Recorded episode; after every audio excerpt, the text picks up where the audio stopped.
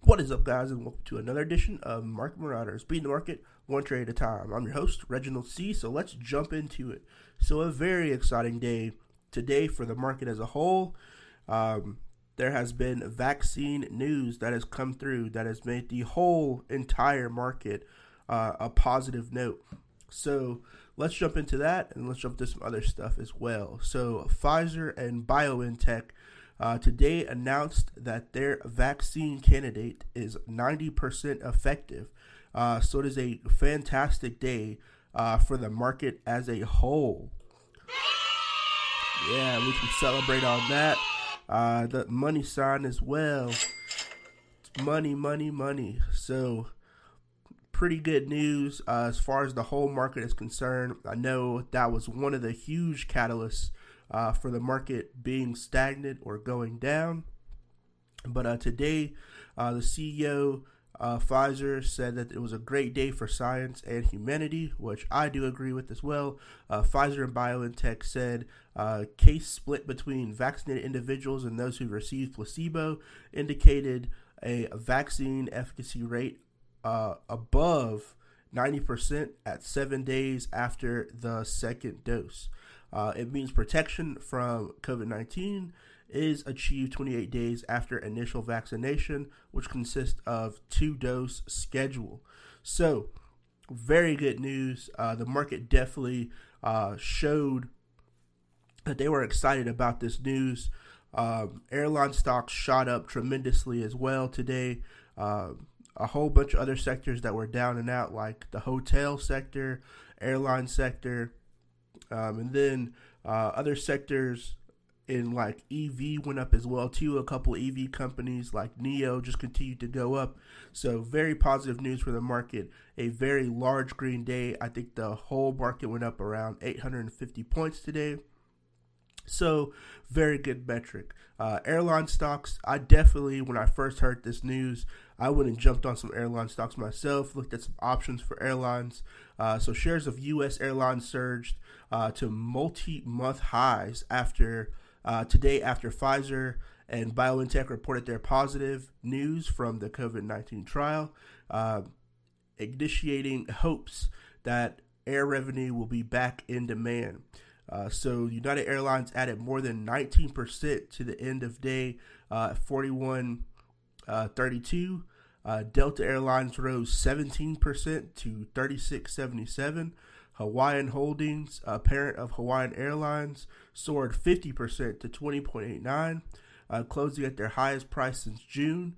American Airlines rose 17% uh, to 13.20, and that was their two month high. And shares of Boeing rose 13.7% to 179.36.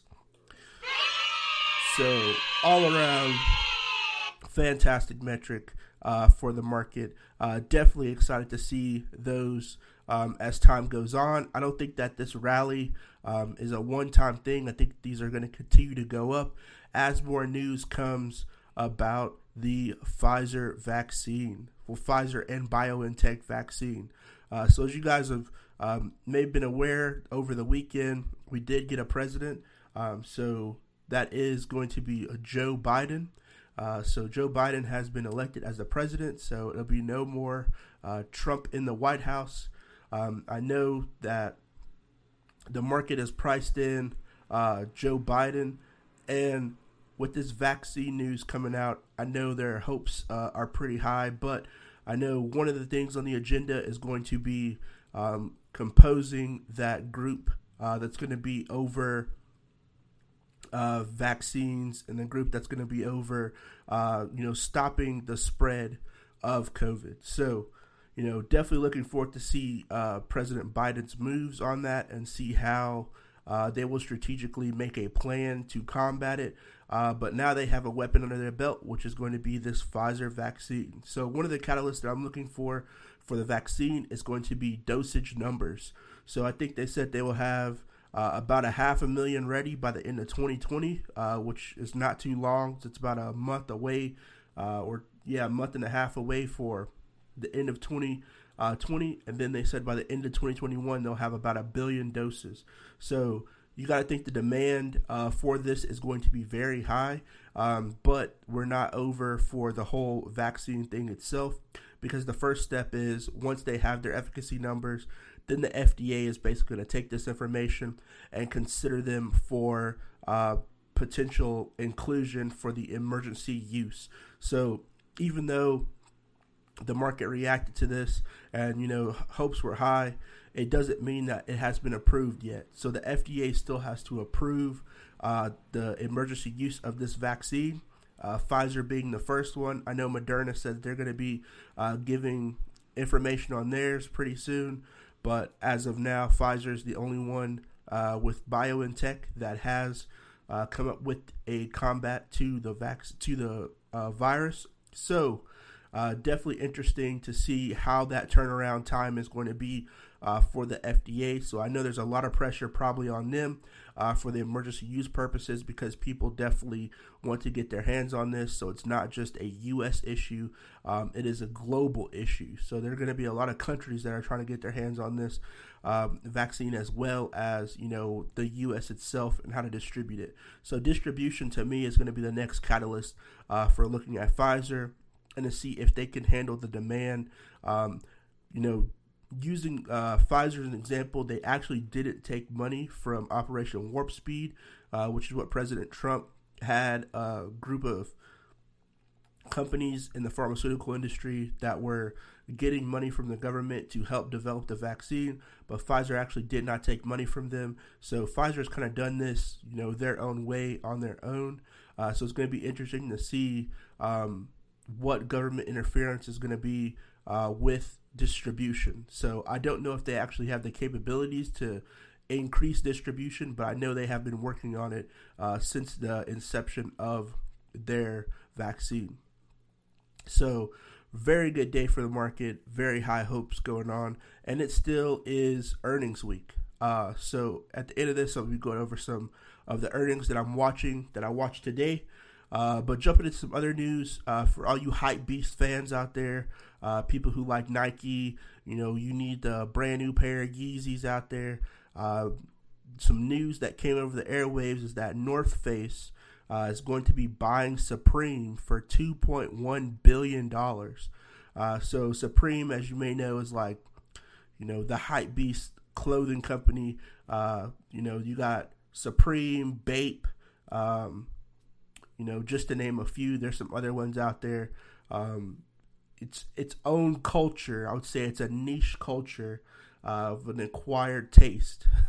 so you know, I can't personally afford you know all these expensive uh, clothes like that because they are not cheap. Uh, I haven't seen anything you know supreme that is you know that cheap. But if you can afford it and you can go out there and get it, now you'll it'll probably be um, more available since that they're going to be partnering with North Face. Uh, so with North Face buying them, I think Supreme is going to be more available to the public. Um, but they may keep uh, North Face's North Face may keep Supreme's uh, marketing strategy because one of the things about Supreme is that everybody can't get uh, all of it. So you know, having seclusion in the brand has kind of made the brand successful. So I'm interested to see that transition uh, from North Face, uh, from Supreme being its own thing to it being Supreme North Face, essentially. Uh, I wonder, you know, marketing wise, they have to think about that to see how they're going to perform. So, another news today, as the market was going up and went up over 18, I mean, over 800 points, uh, the Dow jumped more than 800 points on this vaccine rally. There were uh, brokerages that had outages, and no, it was not um, Robinhood. So know everybody's like, "Oh yeah, there was outages. Yeah, it's definitely Robinhood. Robinhood's garbage." No, it wasn't Robinhood for for once in Robinhood's life. they are not to blame for these outages. So Vanguard, uh, TD Ameritrade, and Fidelity all tweeted all today that they had technical problems.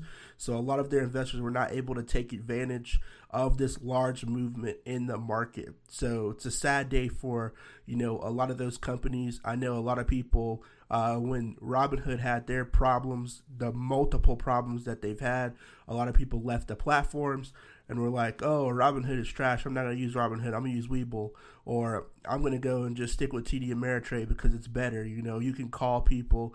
Uh, they have an online service. Well, it seems like today, you know, they're joining the boat with uh, Robinhood as being, you know, a company that cannot handle volume. So um, I think it's they have a all of these companies are really big companies and they have large teams uh, you know wrapped around them. Their customer services are really good. So unlike the case in robinhood you know robinhood you really couldn't call anyone to see what was going on. You just kind of had to you know suck it up send an email and hopefully get a response back um, in a couple of months. But with these you know they all have customer services. They actually send a tweet out and like hey you know we understand things are going down uh, charles schwab Charles Schwab was also one of the companies that were having difficulties as well. Uh, so Vanguard, TD Ameritrade, Fidelity, and Charles Schwab were all the ones having difficulties, which to me, you know, letting me know that all three of these or all four of these major platforms were having difficulties today with trading. That just lets me know that tomorrow is going to be even crazier because you know their IT technical services are all working around the clock to get people trading even though a lot of these places are commission free, you still get a lot of people in there using these different apps. Uh, they have a lot of different services on their platforms that people use. So, trying to build their customer base and having functional software is definitely paramount to the company because people don't have to invest with them. So, you don't have to have a TD Ameritrade account you can go with Fidelity. You don't have to have a Vanguard account. You can go with Charles Schwab, uh, and vice versa. So I know a lot of these companies are making this number one priority. So the fact that there was such a crazy move in the market with Pfizer being, you know, giving out their catalyst and basically crashing all these different brokerages. I think tomorrow, for all those people who were not able to jump into either a this stock or jump into the stocks that were benefiting from it, uh, we could probably see a double bang, which means seeing you know two days of crazy price action for those who were not able to jump into this move. So definitely going to be looking uh, tomorrow to see how the actual market performs, but I'm expecting, you know, uh, lightning to strike twice. Uh, if we looked at um, what Pfizer did, it went up, uh, but it stayed kind of level uh, in a certain level place. But I think tomorrow that is going to be a completely different case, uh, especially considering you know majority of the major platforms uh, were out of commission today because of technical difficulties. So definitely looking forward to that. Uh, jumping into some earnings that were today. Uh, Beyond Meat had their earnings today, so their revenues uh, was 94.4 million, which is an increase of 2.7 uh, percent year over year. If you're not familiar with Beyond Meat, um, they're a company that makes meat alternatives. So, like instead of having like real beef, they use plant-based products. Uh, so that's basically uh, what the company is.